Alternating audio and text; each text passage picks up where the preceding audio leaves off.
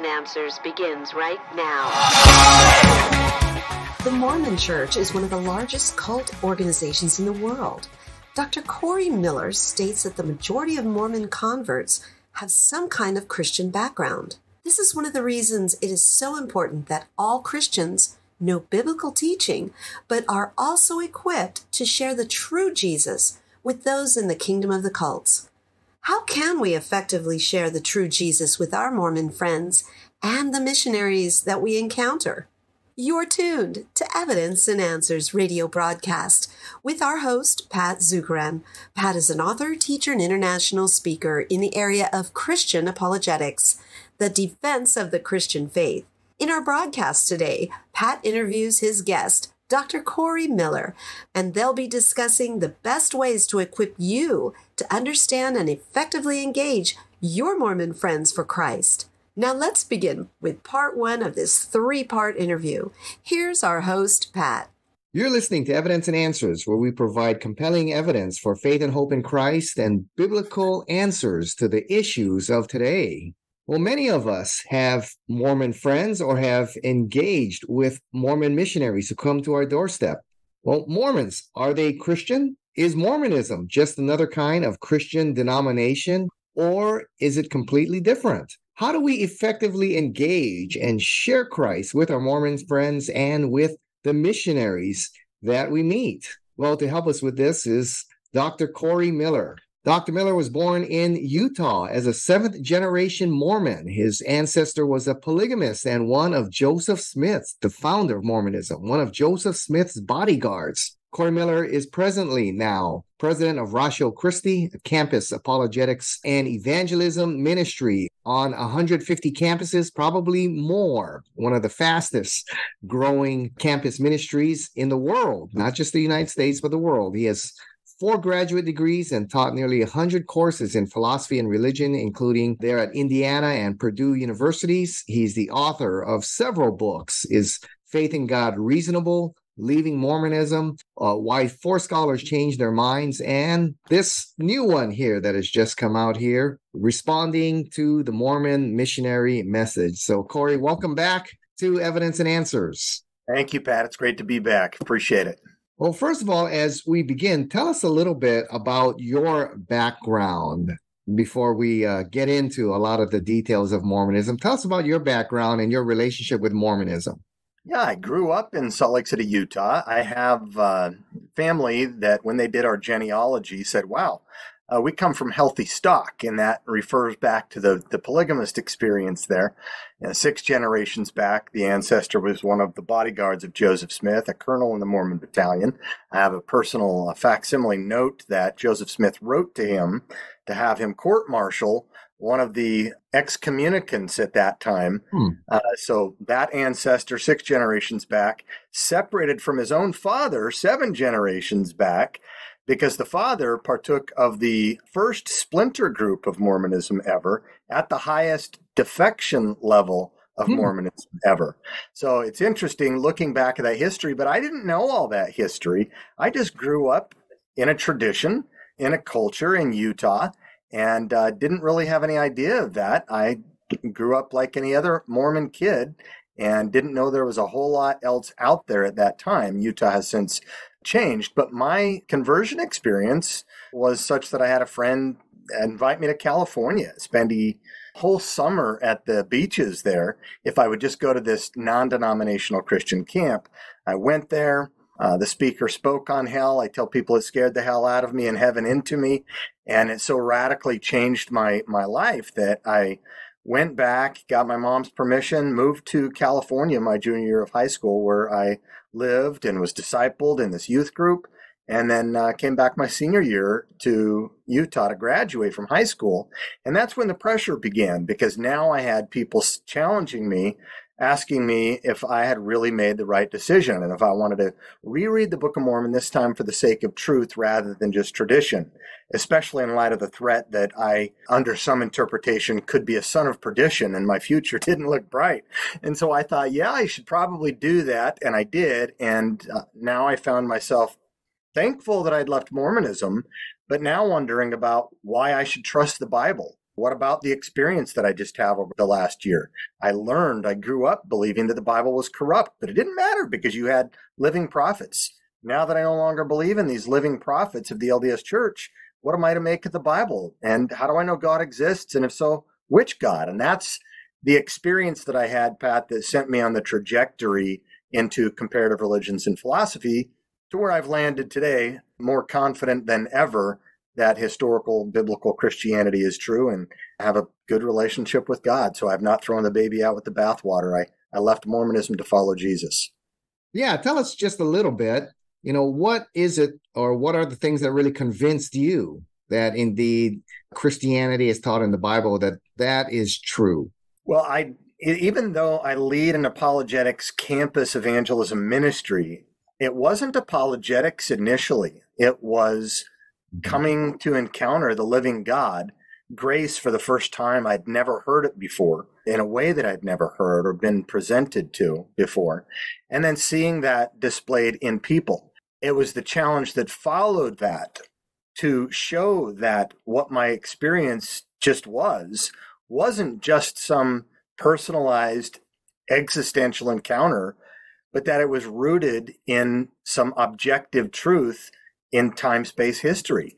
And that's what I needed now. I needed to see that there was evidence that showed that the Bible wasn't corrupt and that of all the gods that exist, it is the Christian God. And so as I started looking more and more at the evidence, as a kind of bracketed skeptic at that time, open to throwing the whole thing out, maybe just wondering if I had just an experience and it was purely psychological, divorced from, you know, the rest of reality. And when I started finding that in the field of apologetics, the reliability of the Bible, arguments for God's existence, Uh, the resurrection of Christ, that stuff started to get me really, really, really super excited. And uh, it birthed in me just a, a new passion for evangelism. And that's where I started having eyes for the university for evangelism at the highest levels and decided to pursue a P H D in philosophy so that I could do evangelism and communicate with those at the highest levels in the university. Yeah. And you also, uh, because of your background, have a tremendous love and burden to reach Mormon people with the gospel of Jesus Christ. And so uh, tell us about, you know, you've studied philosophy, but also how'd you get into researching in Mormonism? I mean, natural for you because that's what you came out of. Yeah, it's kind of natural in that sense. But, you know, as I've taught comparative religions uh, at Indiana University, some semesters you teach Western religions, some semesters you teach Eastern religions, some you do all of the major religions. Mm-hmm. And I, I kept being pressed to find out, how should I actually present Mormonism? Is it a Western religion? I mean, it talks about Jesus. It talks about the Bible. But its view of God is closer to Hinduism in the sense that, at least Hinduism, I don't know whoever counted, but they like to say there's three hundred million gods. Well, if the law of eternal progression in Mormonism is true, and the universe is eternal, then this has been happening for a long time, and there are more gods in Mormonism than there are in Hinduism. Uh, so it's, you know, it's it's a real challenge there. But I think with that background, I've always had a passion for the Mormon people and wanting to make a contribution to the evangelization of Mormon people, in addition to the whole. But that's kind of my background. That's my testimony. So that's why I wanted to make my mark in, in that field as well. Now, I think one of the reasons it's important not only to study Mormonism, but the kingdom of the cults is that so many people that end up in Jehovah's Witness or Mormon come from Christian church backgrounds, as you state. And you state in your book that thirty percent of Latter-day Saint members, or those who end up in a Mormon church, are converts from Christian churches. In fact, uh, your book states that the majority of L D S converts have some kind of Christian background. Why do so many from Christian backgrounds end up in the Mormon church? Yeah, and I think the percent is, is much, much, much higher than that. I saw a recent uh, quote that it was over eighty percent. Wow. And so, you know, they don't typically target. They're not going to go to a Muslim country. They're not going to go excavate ground where they have to, you know, sort of reinvent the wheel. Their missionary discussions are entirely predicated, beginning with discussion number one, on subverting the foundations of historic Christianity to make room for Mormonism as the restored gospel. And so the vast majority of converts are from Christian churches, and the vast majority of new Mormons coming in are not by birth, but by conversion through the Mormon missionary efforts. And that's why it was so important for us to, you know, stop the bleeding. They like to claim a Baptist church per week. Uh, stop the bleeding from people moving from Christian churches into Mormonism, and to give us the opportunity then also to lead Mormon missionaries to Christ in the way that it's highly strategic, because if you get a Mormon missionary, then you get their following as well. And so uh, it does double duty there.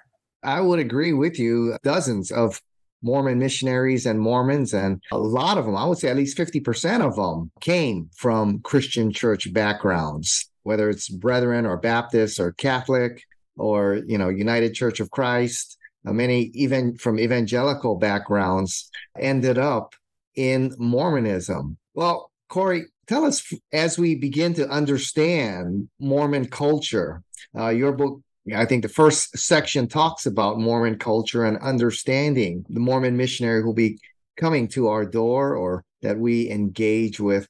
How do Mormons view their church?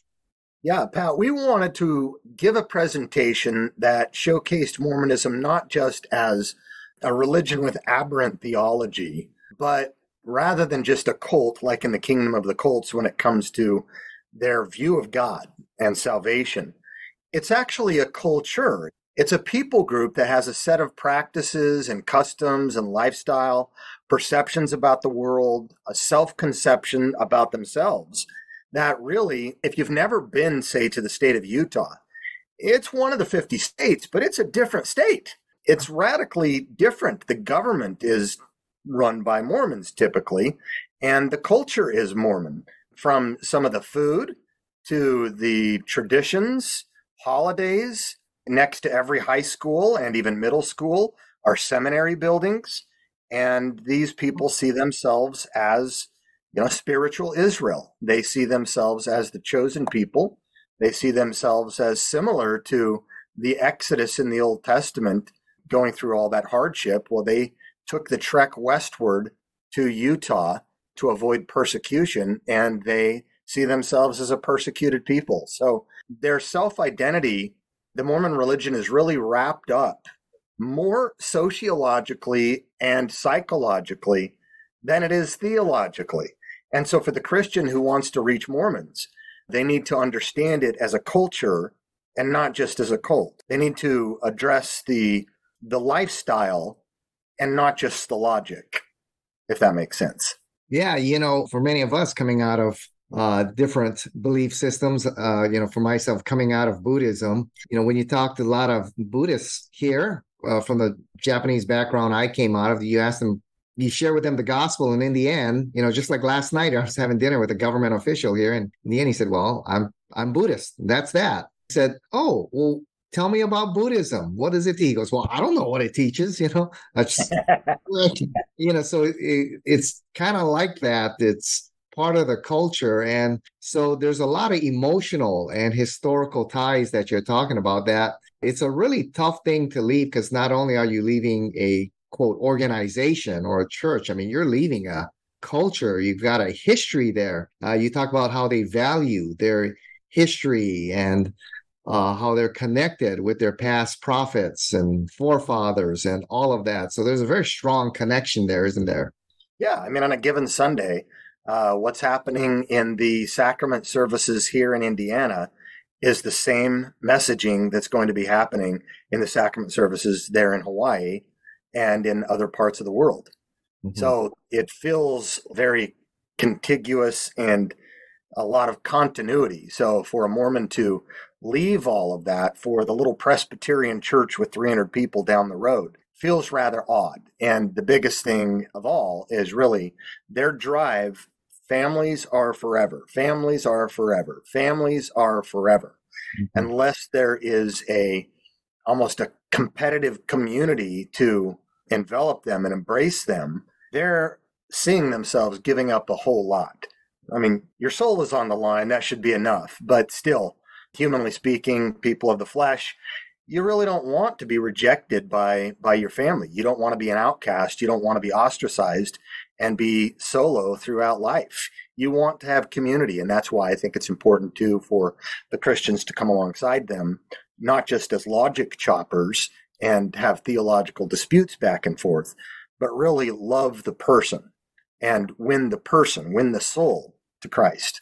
Yeah. So how do Mormons view Christians or, you know, other churches, the other, quote, Christian churches? How do they view other churches and other Christians? Well, since the last apostle died in the first century, they've lost the priesthood, and it's been gone for eighteen centuries until it was restored to Joseph Smith, according to Mormonism. And so Mormons look at other Christian creeds as maybe having part of the truth, and they look at other Christian ministers as do-gooders following to the best of their knowledge, but they are lacking substantially in certain theological knowledge, but most fundamentally, they're lacking the priesthood authority. They do not have the authority to act for God, and that includes invalid baptisms, invalid marriages, ultimately, without having the proper priestly blessing. And so that's part of why Mormon practice includes baptism for the dead, because you've got to have a proper baptism. Baptism is salvific for Mormons, and it's got to be done by the proper priestly hands, so to speak. And so that's why they do genealogical work and go back in the past, and your grandfather and my grandfather and our great, great, great, great grandfathers, you know, they're all getting baptized as Mormon, whether we know it or not, whether we like it or not, so that they can hear the genuine gospel in the next life and make a decision there. So they don't see typical Christians as having the full truth. They often describe it like a, you know, imagine a mirror mm-hmm. held up by on a suspended ceiling by twelve wires, each wire representing one of the twelve apostles. As each wire was cut, uh, as each apostle was martyred for his faith, the mirror fell, shattered into a thousand pieces, and all the bits and pieces of Christendom came and got parts of the truth, but none had the whole truth. And most importantly, none had the priestly authority to put it all together and make sense of it. That's what was restored in the restored gospel from Joseph Smith. Yeah, I think that's a great analogy of the mirror that you just gave there. And in the chapter, I think the chapter you wrote, you talk about there are levels of authority in Mormonism. And so I think that's important to understand when you are talking with your Mormon friend, in that there are different levels of authority or sources of authority in Mormon theology. Tell us about those sources of authority and, and those levels of authority. Yeah, Robert Millett, who was the, the dean of religious studies at B Y U, Brigham Young University in Provo, Utah. I know you guys have got a B Y U-Hawaii there as well. Yes. Been to that campus when I was there visiting you last. Robert Millett has a chapter in a book titled Authority is Everything. Authority is everything. And so they have three ways of authority. They have the prophets, and in particular, the living prophet over and against the dead prophet. They have to make that distinction. And you have to ask, why do you have to make that distinction if they're all in agreement? And the answer is because they're not, and they know it. The second is their holy books. So Mormon missionaries often carry a quad that includes their standard works, which are the uh, Book of Mormon, the Doctrine and Covenants, the Pearl of Great Price, and the King James Bible, as far as it's translated correctly, which we know what that implies. And so you've got the prophets and modern revelation. You've got their scriptures. And then what I take to be the buck stopper, the ultimate authority, even though it shouldn't trump the other two. But for the average Mormon, when you come to them and present some serious evidence that normally might serve to undermine their belief system, they're going to push back and say, don't confuse me with the facts. I've got a feeling. They're not going to say it in those words, but that's essentially what they mean. They've got this testimony, this personal revelation. Modern revelation is core and fundamental for Mormonism, and each one of us has personal revelation, and you're taught to seek a testimony, and that's not the same kind of testimony that typical Christians embrace. It's an ecstatic experience that you are said to know that the Church of Jesus Christ of Latter-day Saints is the one true church, that Joseph Smith is a prophet of God, that the Book of Mormon is the word of God, and so forth. And you seek this testimony, you fall back and defend if you get attacked on this testimony, you use that testimony uh, in an offense kind of a way to spur encouragement toward your religion with those who are prospective converts. The testimony is core for the average Mormon. Yeah. And Corey, uh, we're going to talk about that testimony. But first, how do they deal when, you know, one of the difficulties several Mormons have who really study their works is how do they deal when there's contradictions uh, between their sources of authority? The Book of Mormon says there's only one God, yet Doctrine and Covenants and the teachings of Joseph Smith, you know, will say that, you know, God was once a man who through his good life became reached the status of godhood as he did. And you have the Bible that makes it clear, really, there's only one God, creator of heavens and earth. And so when you have contradictions like that, how do they deal with that? The average Mormon is going to say, I don't care what you show me. I know that the church is the one true church. I bear you my testimony, and you can know too.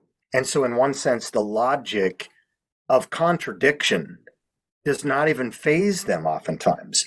And this is why for a lot of the books that address Mormonism, they don't take on the testimony. And I've come to see huge value in this, not only because of my coming from the inside out, but I did dissertation work uh, in my PhD in philosophy on this, on the issue of testimonial belief and the knowledge of God. And then, uh, you know, really, really reflecting on all my encounters in witnessing to Mormon missionaries and so forth. It's like throwing socks on a on a wall. You know, nothing sticks. They always come back to this testimony. You think you've got this logical knockdown argument and you deliver it, and it's like egg in face. Nothing worked. And so it's my contention, Pat, that even though it's not an essential doctrine, like who is God or how does man get to heaven, both of which find their segue in the person and work of Jesus, it is an essential to dialogue with Mormons. Unless you arrest this testimony, unless you get them to reflect and consider the possibility of doubting their testimony, you're not going to move to second or third or fourth base with most of these people. And so there's got to be a way for us to make a presentation to them where for the rest of their lives, so long as they bear testimony, and they do it a lot, they're never going to forget that sense of doubt every time they bear that testimony. Because as it is, I think they've got an over-reliance on the sole criterion of truth, which is the testimony. And you can easily show that to be problematic. We've got to do that very soon in our encounter before we hope to get to second and third base. Yeah, I've read a lot of articles and, and books on Mormonism and, and spoke with a lot of guys in Mormon evangelism. I thought that was one of the best part of your book that's talked about here is understanding their reliance on testimony and how to get them to look carefully and question their testimony. I remember sharing uh, with a couple Mormon missionaries a few months ago, and you know, I opened by saying, you know, I said, there's a big difference between Christianity and Mormonism. And they said, oh, really? We don't see any. So we just went through the doctrine of God, doctrine of Jesus, nature of man. And uh, after a long moment of silence, you know, they could see, I said, the two are not the same here. They're very different. After, a, I remember a long, uncomfortable moment of silence, finally, the senior partner stood up and said, well, I believe because I've had the burning of the bosom, and I know in my heart this is true, you know, just what you're saying. And so how do we get them to doubt their testimony here? I think that was a very important part of your book here. In trying to understand the Mormon culture, there's an internal culture, not just an external culture of customs and practices, and it is that they are feeling people. They are people of experience. And when it comes to politics or engineering, they're just as logical and rational as the rest of us. But when it comes to religion, they are a feeling people.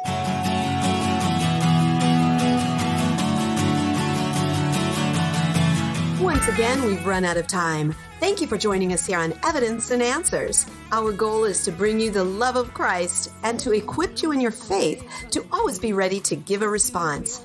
If you would like to hold an apologetics conference or series of teachings at your facility, contact Pat by calling him in Hawaii. That number is four eight three, zero five eight six, or you may email him through the Evidence and Answers website. That's evidence and answers dot org. Be sure to browse through our listing of topics on our site. We have everything from atheism to Zen Buddhism. You will also find articles and additional audio for you to listen to or download.